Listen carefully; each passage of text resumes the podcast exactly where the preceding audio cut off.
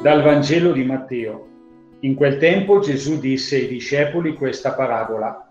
Avverrà come un uomo che partendo per un viaggio chiamò i suoi servi e consegnò loro i suoi beni. A uno diede cinque talenti, a un altro due e a un altro uno, secondo le capacità di ciascuno. Poi partì. Subito colui che aveva ricevuto cinque talenti andò a impiegarli e ne guadagnò altri cinque. Così anche quello che ne aveva ricevuti due ne guadagnò altri due. Colui invece che aveva ricevuto un solo talento andò a fare una buca nel terreno e vi nascose il denaro del suo padrone. Dopo molto tempo, il padrone di quei servi tornò e volle regolare i conti con loro.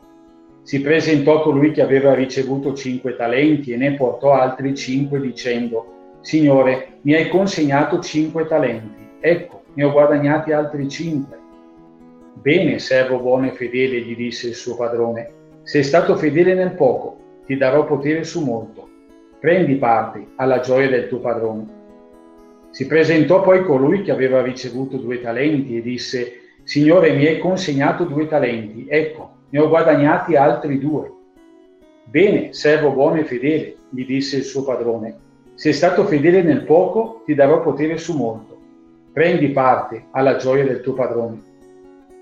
Si presentò infine anche colui che aveva ricevuto un solo talento e disse, Signore, so che sei un uomo duro, che mieti dove non hai seminato e raccogli dove non hai sparso. Ho avuto paura e sono andato a nascondere il tuo talento sottoterra. Ecco ciò che è tuo.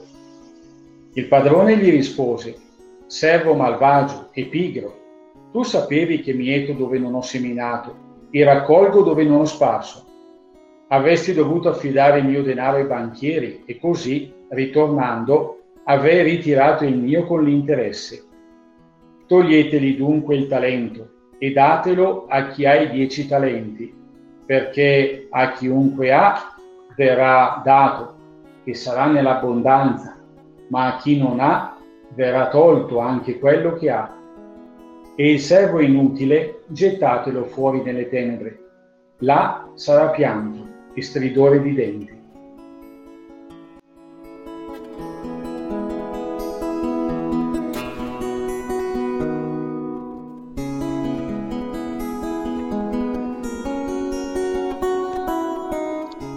Parabola insidiosa quella di oggi, quasi da lezione di economia Inizialmente sembra confermarci quel sospetto, che in fondo tutti coviamo, che il Signore sia un giudice impietoso, che elargisce in modo iniquo e si aspetta un ritorno da quanto ci dona.